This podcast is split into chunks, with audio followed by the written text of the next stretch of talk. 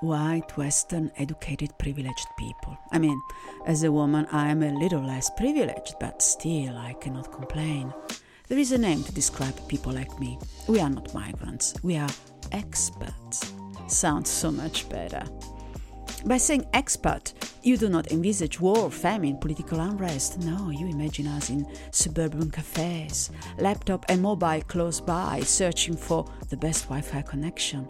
Easy peasy, lemon squeezy, and yet uh, there are moments in which the enormity of my decision to leave home and to go and live so far away hits me and takes my breath away, like when my son, aged six, asks me what the word cousin means because we might be expat, but we certainly are alone.